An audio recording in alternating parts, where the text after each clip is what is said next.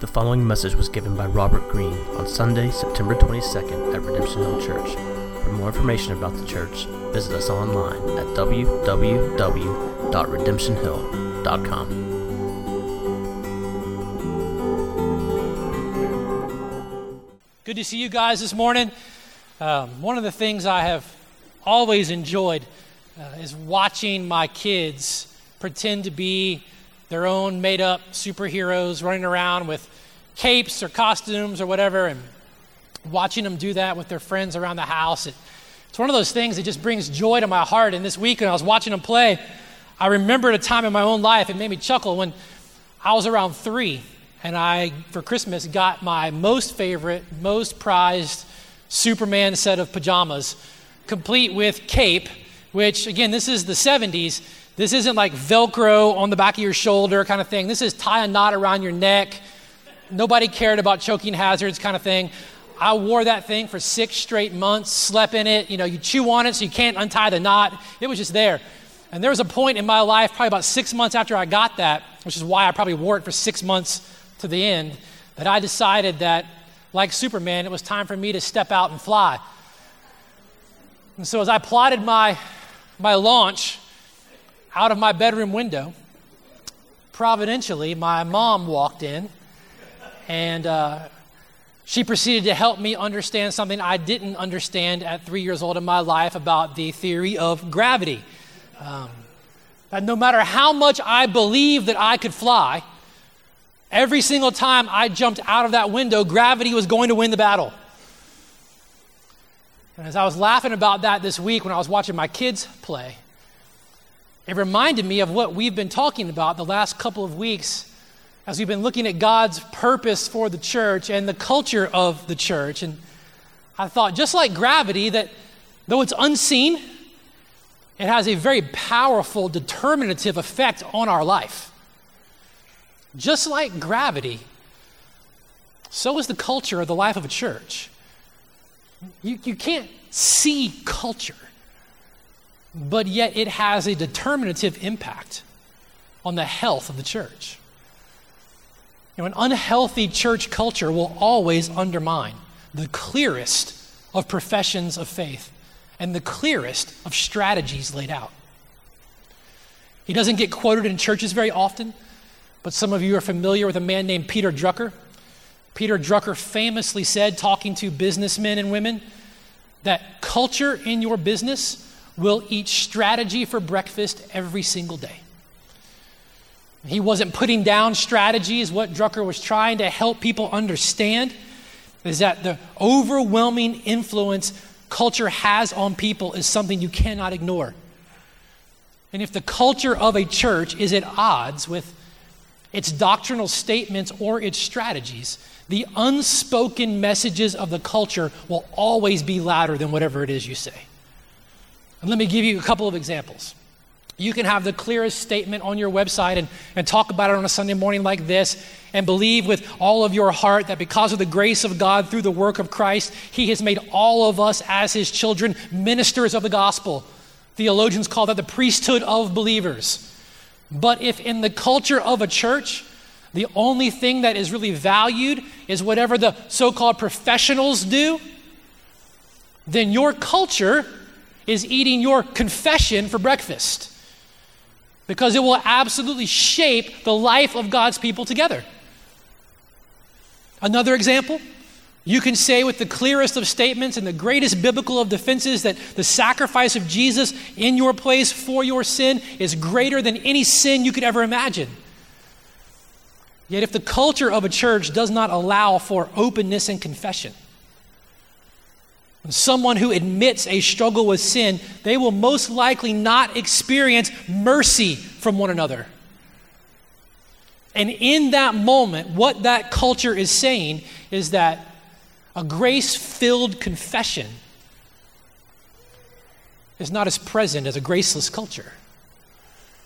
And a graceless culture will always overpower a grace filled confession. You can talk about it all you want. You can say this is what we should have, what it should be, but what's experienced will always eat that profession for breakfast. regardless of whatever strategies are set, it's ultimately the culture of the life together that shapes how we live amongst each other. It actually shapes how those who are, who are outside of the church perceive the church. And it shapes how they even perceive God and His gospel. This is what we've been talking about and what we've been rediscovering over the last two weeks in our look at the church. We've been talking about this growing age of outsourcing where increasing professing believers, followers of Christ, are saying with their lives that the church seems inefficient to them. Not inefficient in the business sense, but inefficient in the sense that they can get on their phones and listen to their favorite preachers. They can get on their phones, listen to their favorite music. They have other entities outside of the church where they can gather with people that are a lot more like them and go do things that they like to do. They can find activities or needs to go and meet outside the work of the church. That the church is just too inefficient. And so they've been outsourcing the work of the church to these other things. And what we've been looking at over the last two weeks through God's Word is that far from being inefficient, God has intended for all of eternity to show off His manifold wisdom. In particular, His manifold wisdom in the gospel to a watching world through the church. And He does it through the church in ways that you and I might not immediately consider. It's not the ingenuity of our strategies, it's the gospel driven a gospel centered, grace driven nature of our culture. Because our culture together as a church preaches something, it says something. This is what you and I love to see every time we read the book of Acts. When we read about the early church that spent time together in one another's lives, that gathered in homes, gathered in the temple courts to be encouraged by God's word, to encourage one another in God's word, that would eat together, that would meet one another's needs with joy. Luke records over and over and over again in the life of that church, God added to their numbers daily because a watching world saw something and experienced something in their culture. It was an evangelistic impact. And this week I was reading an article written by a church planter in India, in Mumbai, India, and he was talking about this. And, and he said this He said, When outsiders walk into a community like this, where people love one another with joy and sacrifice, what they experience is initially more powerful than what they hear. And he said there's a little bit of irony here. God sees our hearts first and our behaviors later. People see our behavior first and from that begin to draw conclusions about our hearts. So, in a time like ours of increasing numbers of professing Christians finding the church inefficient and secondary and outsourcing it to their phones and their social groups and whatever it is, we're reminded that our, our hearts need some recalibration.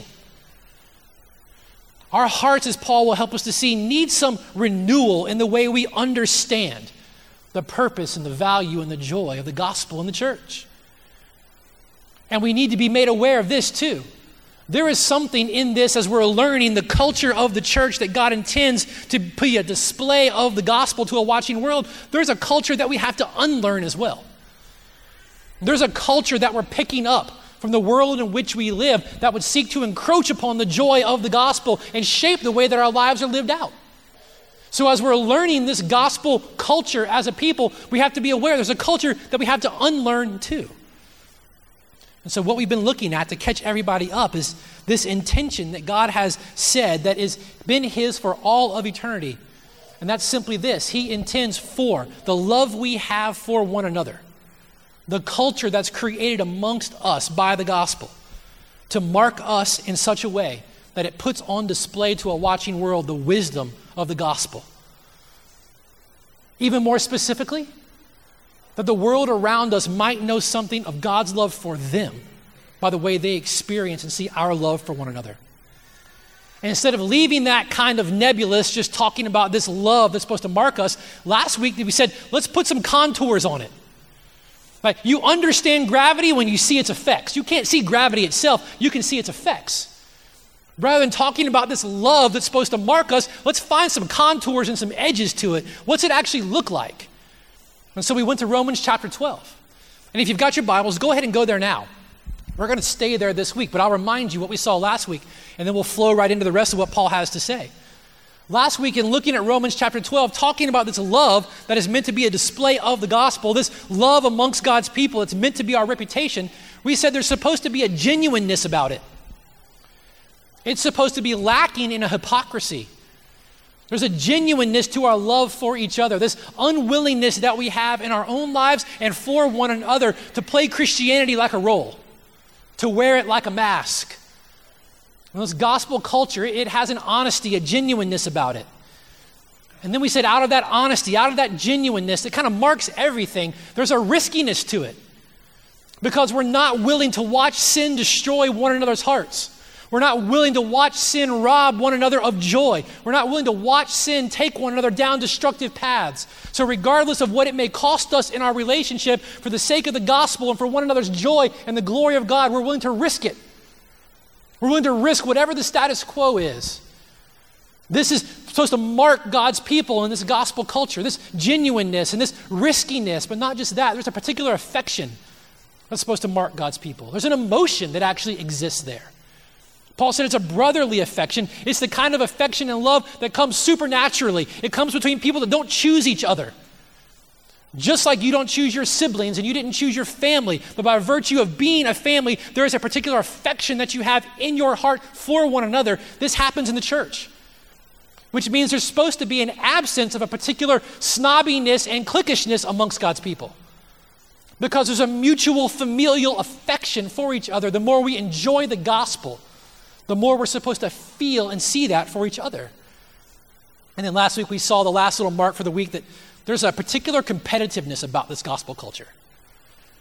Paul said, You and I are, are supposed to be trying to outdo one another in showing honor to each other.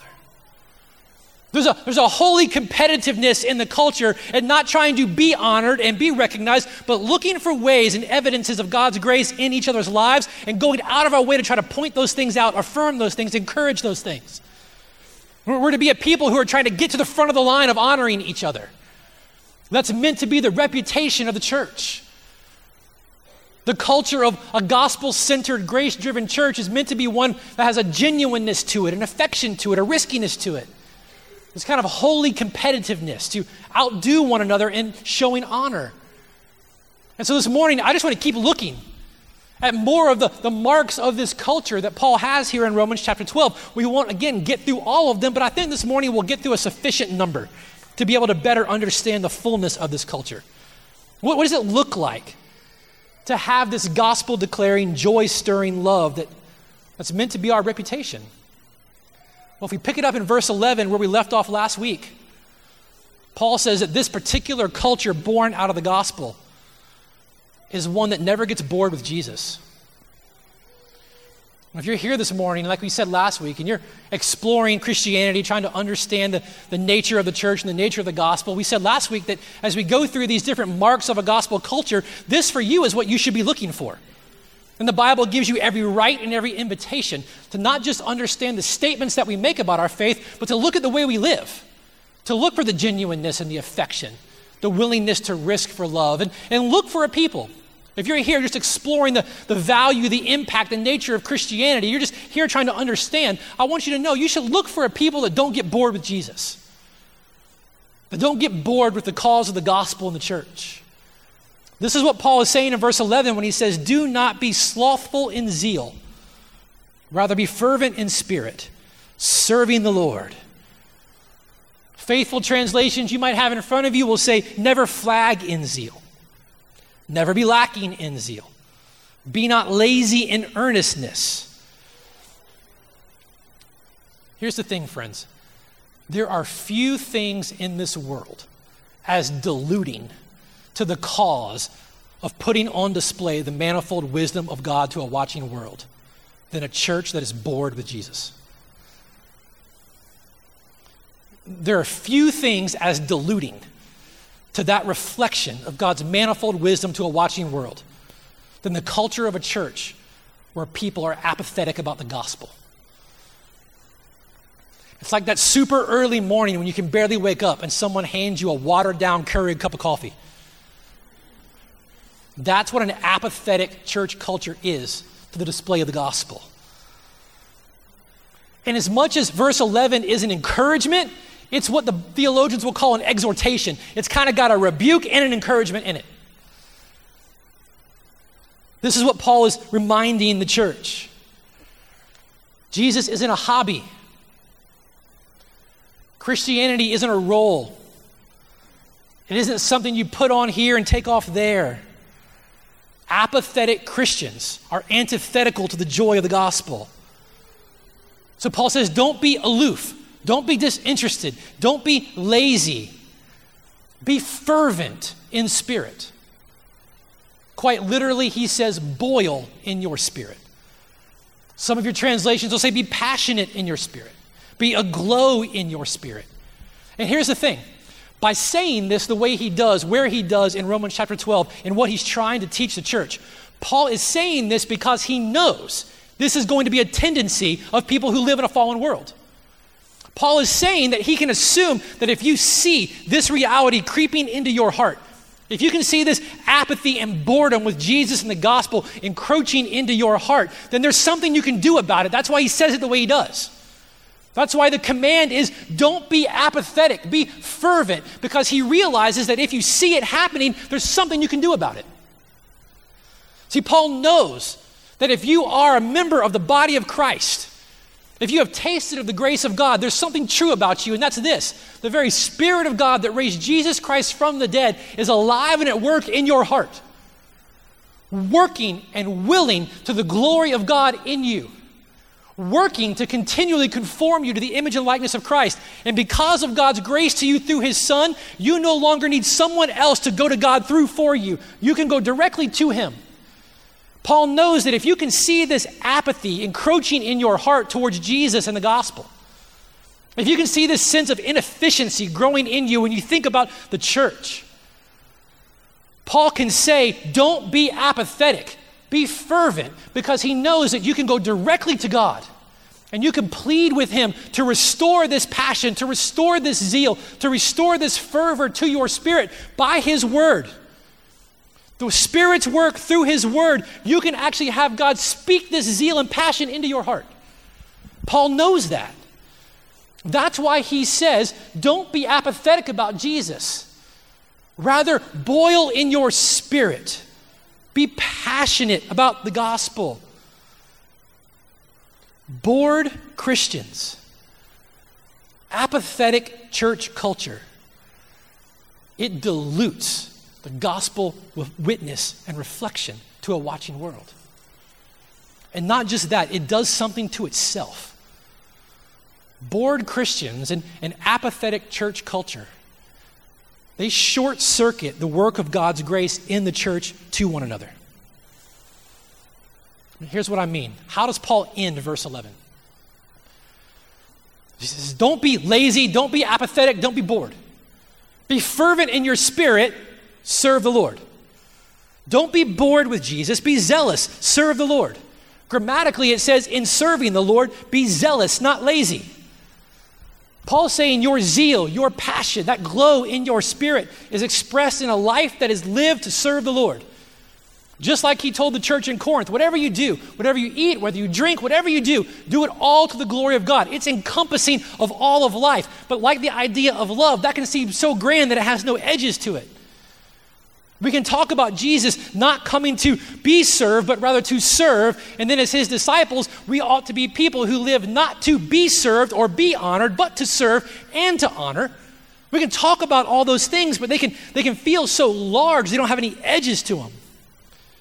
I mean, how in joy and, and in passion and, and in zeal do I serve the Lord? Well, zeal like this and passion like this, it's, it's going to be expressed in a variety of outlets. But for the sake of context and at least giving one example, let's stay in Romans chapter 12 and go up to verse 3. Let me show you what this looks like in a sense this serving of the Lord. Verse 3, Paul says this For by the grace of God given to me, I say to everyone among you not to think of himself more highly than he ought to think but to think with sober judgment, each according to the measure of faith that God has assigned. For as in one body, we have many members. So now he's talking about your physical body, right? You have one body, and your body is made up of many parts, okay? And the members do not all have the same function. Does anybody have an argument about that? You have one body? Does your body have a lot of different parts? Do any of you sneeze out of your hands? No. Each has their own function. Makes sense. No argument there. Keep reading. So we, talking to the church, though many, look around, there's more than one of you, we're one body in Christ. This is one of Paul's most favorite metaphors in talking about the church. We are a body. And then he says something curious, and I want to mention it here, and it'll make even more sense going forward. We're one body in Christ and individually members of one another. That's a significant little statement that gets glossed over when people are going through these verses in Romans chapter 12. What it means, and it's going to get more clear in just a minute, is that for me, Robert, to be all that God has intended for me to be, as we'll see in a few minutes, to grow up into the spiritually mature person He has called me to be, it requires that you, with zeal and joy in the gospel, be who God has called you to be, and vice versa. It's very important. If that doesn't happen, we begin to short circuit the work of God's grace in the church. So Paul says in verse 6, he's going to explain it. Having gifts that differ according to the grace given to us, let us use them. He says the same thing in 1 Corinthians chapter 12. It's another place where he talks about this same idea of a body and each member being gifted differently. There he says more explicitly, to each is given a gift. Paul says the same thing here when he just assumes, he says having gifts. What he's saying is that by the grace of God, each and every single follower of Jesus, member of one body in Christ, is given particular gifts by God.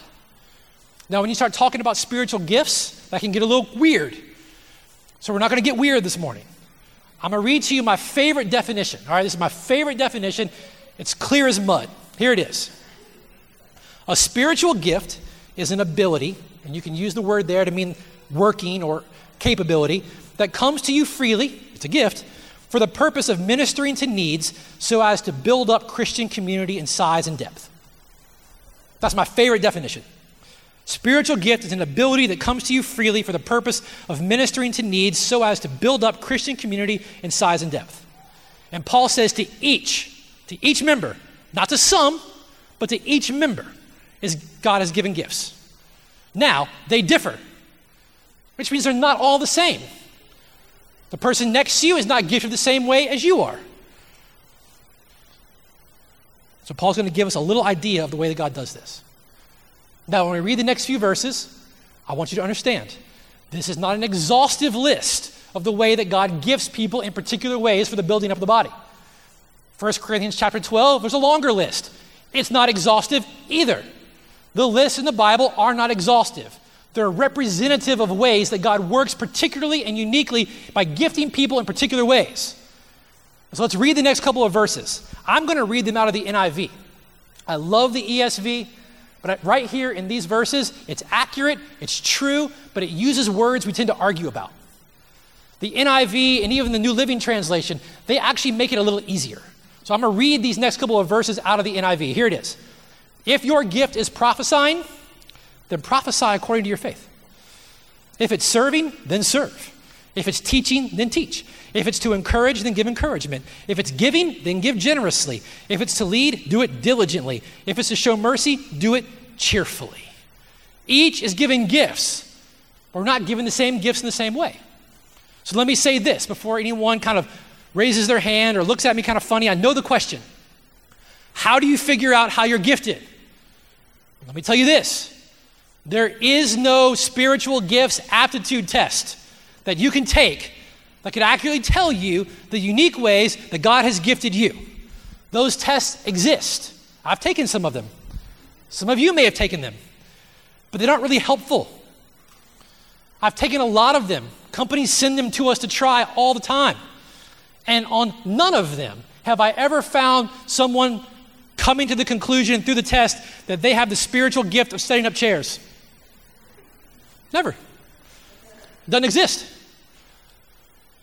I mean, so what is it that causes some people in this church to get here at 6 o'clock in the morning, 6.30 in the morning, 7 o'clock in the morning, 7.15 in the morning, go into a closet on the second floor, unload a ton of stuff that isn't even cased up very well and easy, that can teeter over if they're not careful, bring it all down by one elevator throughout the entire building, set it up across the entire first floor and part of the second floor, praying for the numbers of people that are going to come through it, and come in here and set up all these chairs and all these curtains and all these instruments and this screen, knowing with joy that in just a little while, 600 some people are going to come and hear the gospel preached and proclaimed and their kids encouraged by Jesus.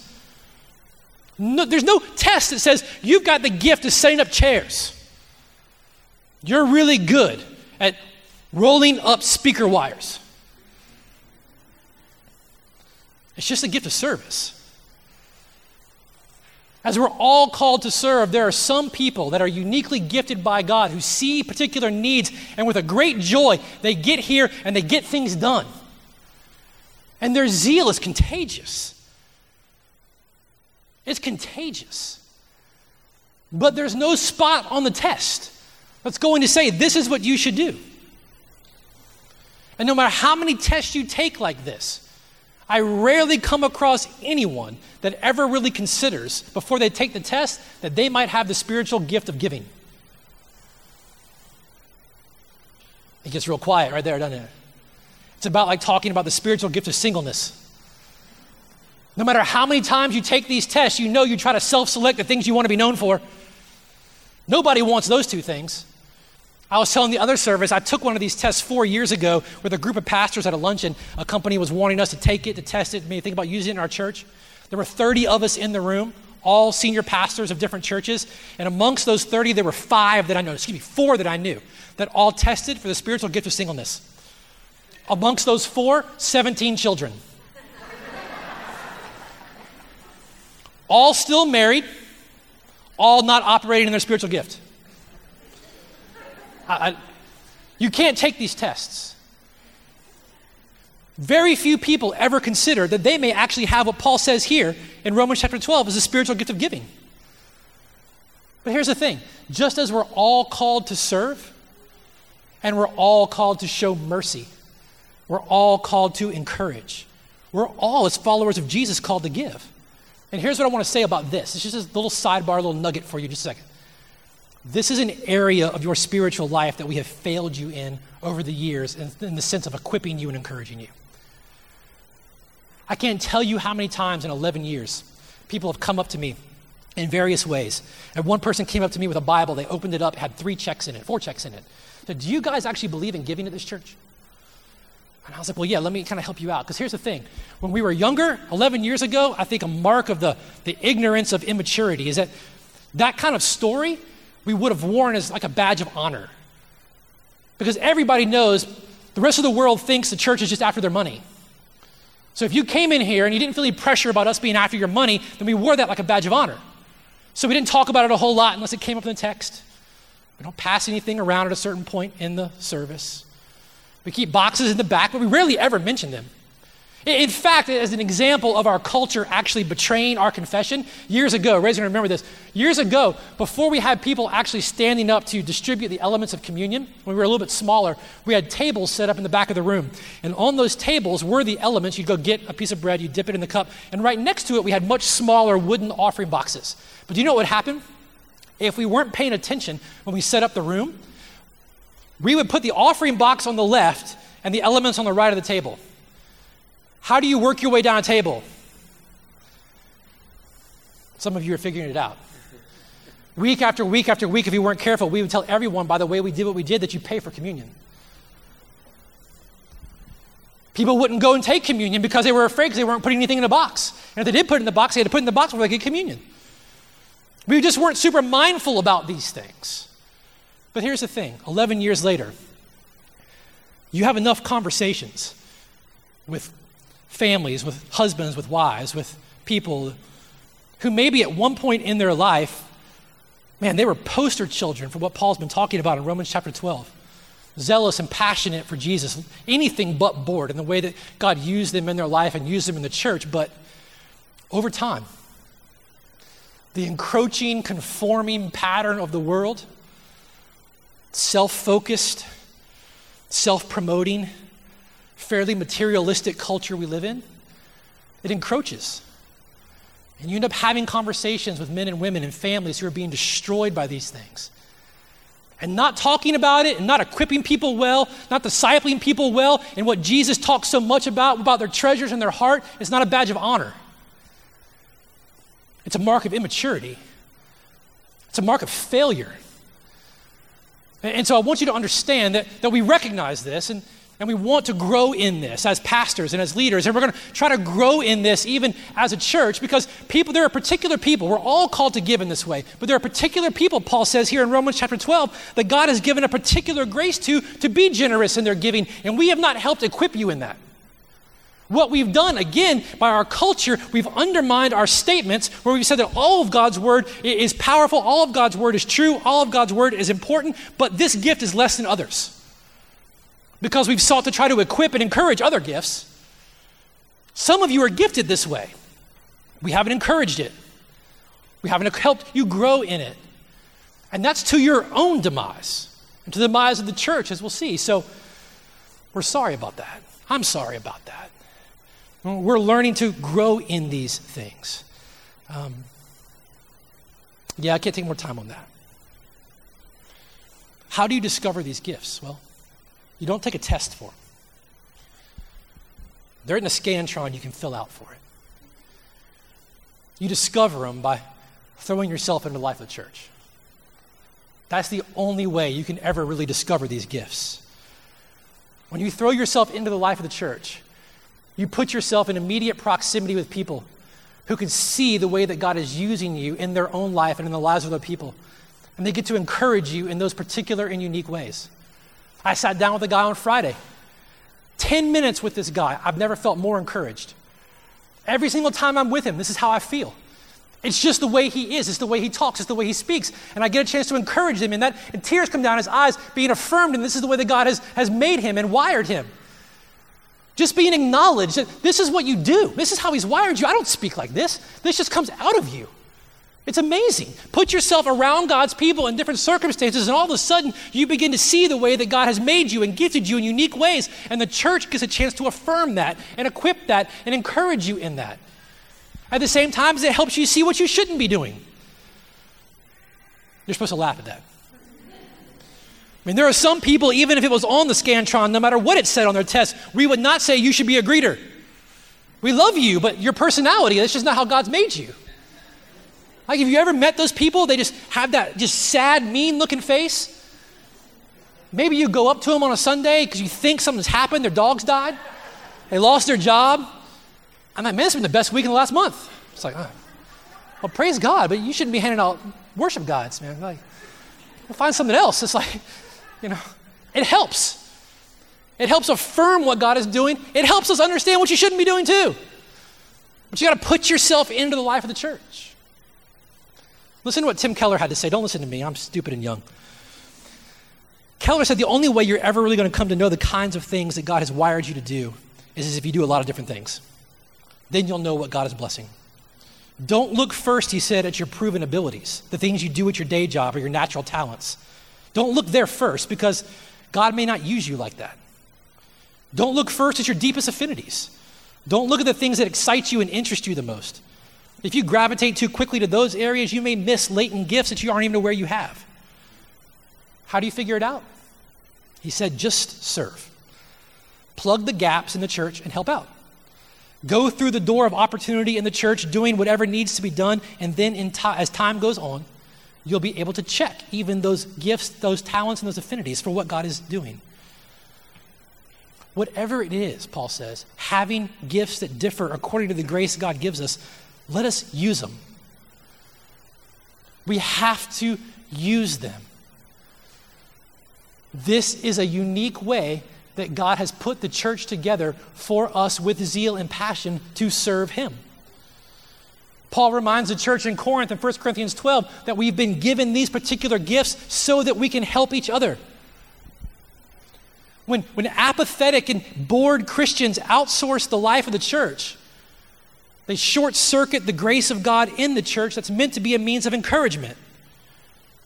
It's meant to be a means of help very practically, Paul says it's meant to be God's mean of building up the body so that the culture of the church would display the wisdom of God the way that God intends it to.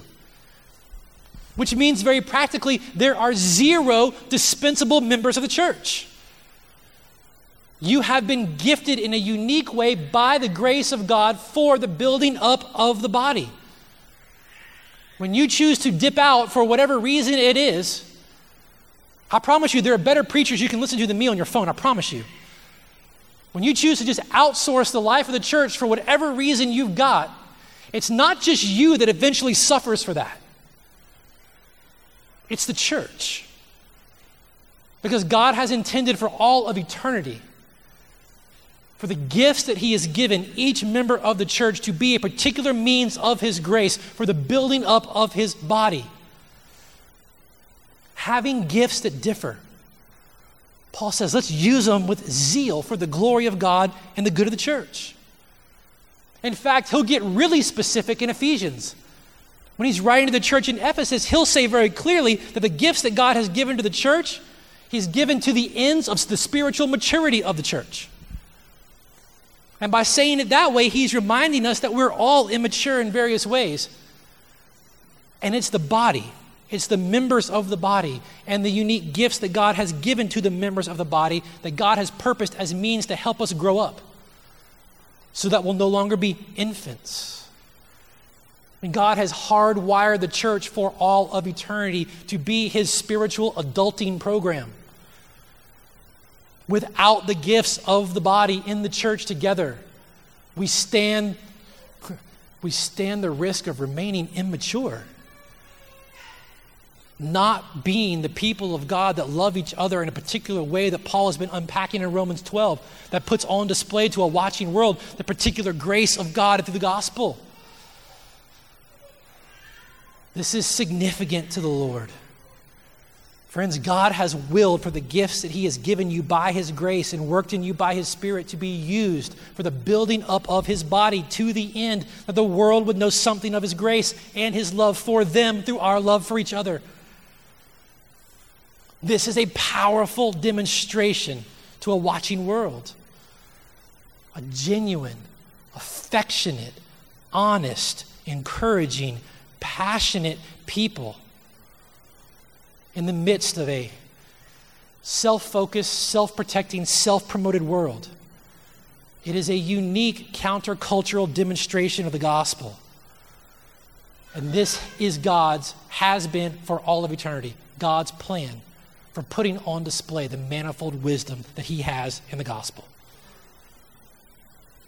When this world sees this kind of people, who freely, Paul will go on to say, whatever cost to themselves, do whatever it takes to meet one another's needs.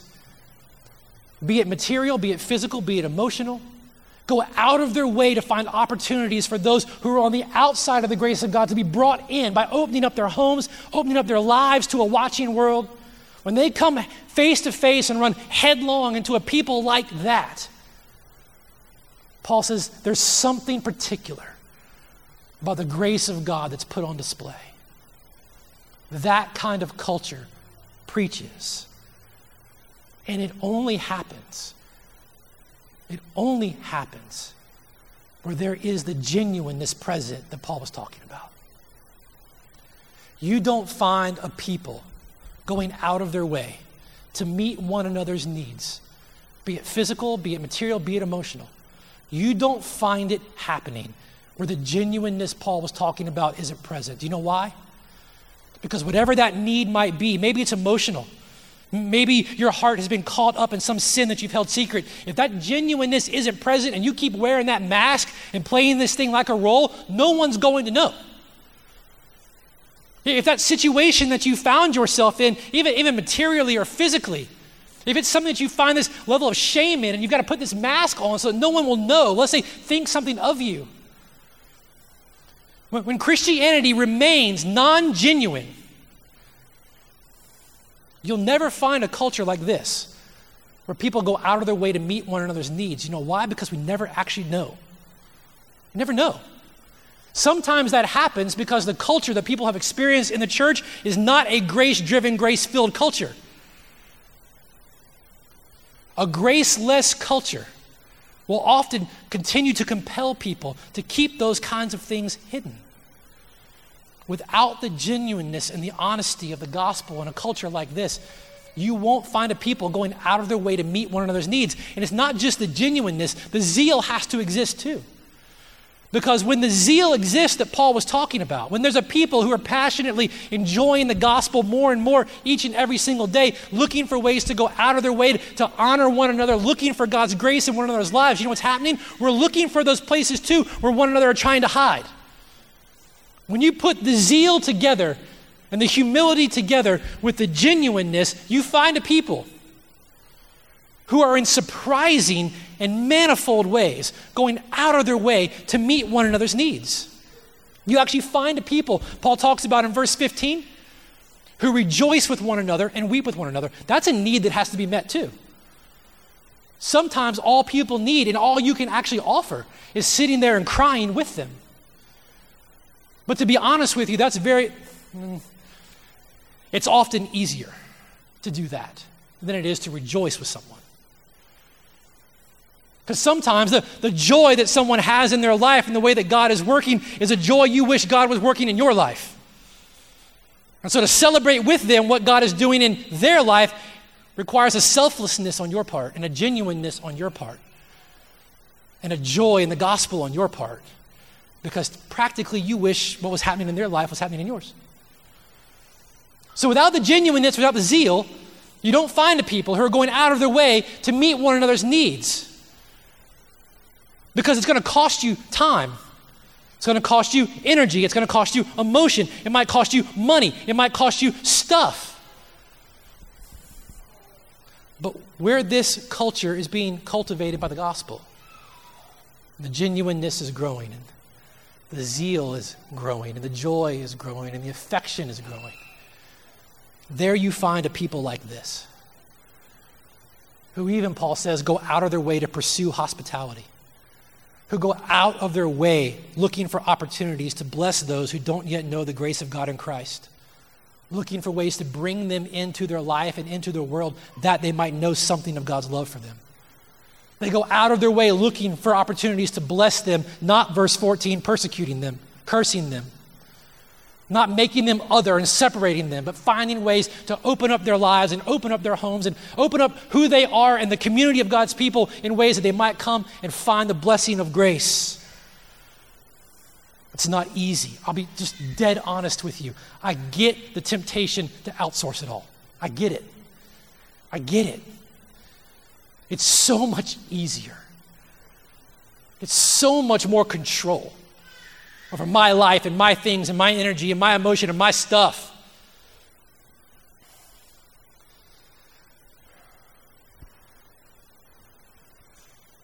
But it dilutes the cause of the gospel. It short circuits the work of God's grace amongst his people.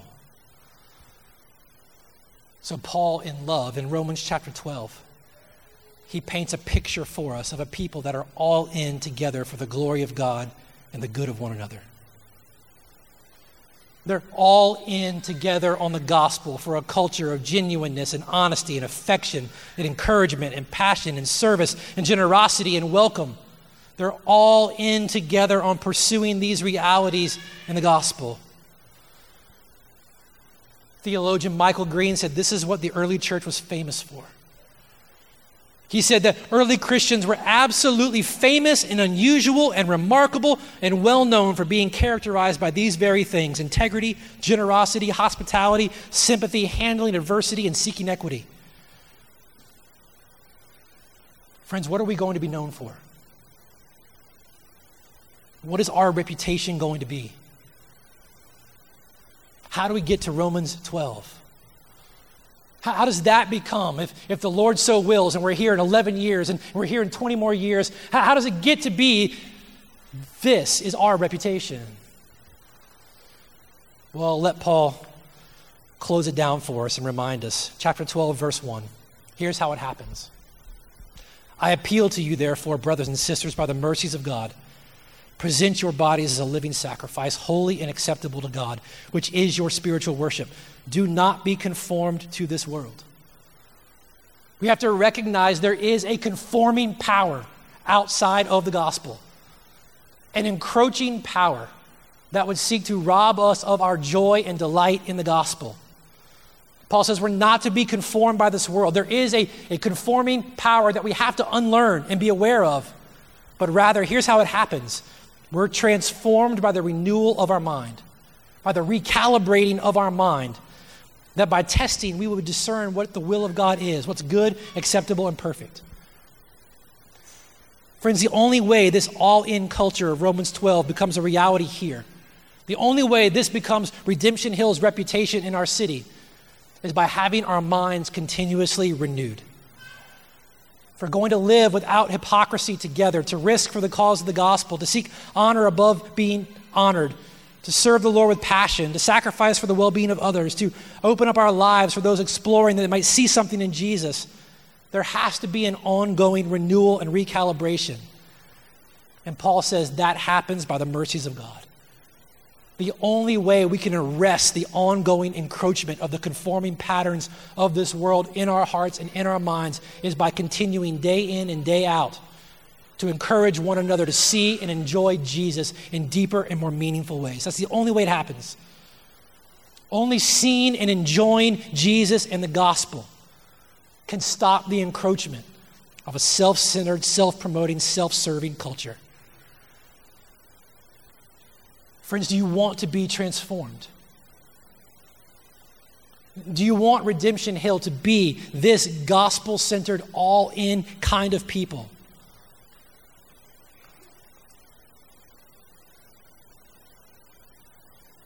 By the grace of God, may this, may this be our reputation through His work together, let's set our minds on the glorious realities of the gospel that make us one in Him.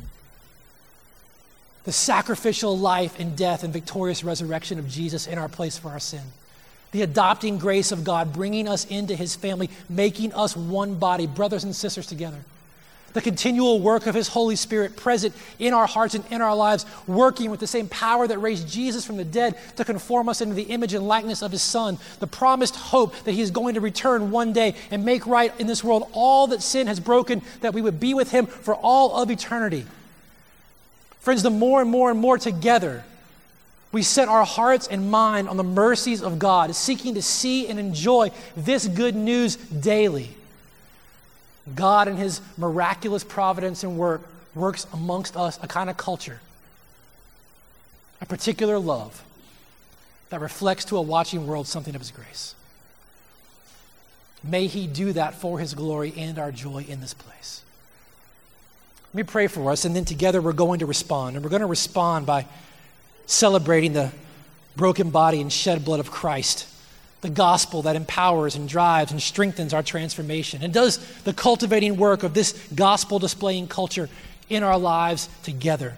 Let me pray and then we'll continue to respond. Father, we thank you this morning that you have not simply just saved us, but by your Holy Spirit at work in our lives and through your word, you create in our hearts a deeper and deeper delight and joy in who you are that is reflected through our lives and, and seeking to display something of that grace to one another. Lord, we want to be, we want to be together, this all in Romans 12 culture of a church. The people that you have created and purposed for all time, before all of eternity, to be a demonstration of your goodness to a watching world. Lord, for that to happen, we need you to do a miracle in our hearts and do a miracle amongst us.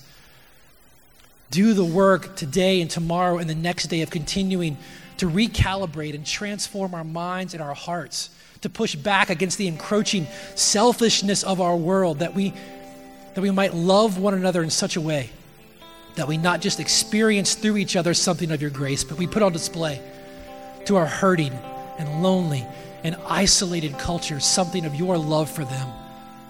Open up our minds and our hearts to the, to the grandeur of your plan for the church.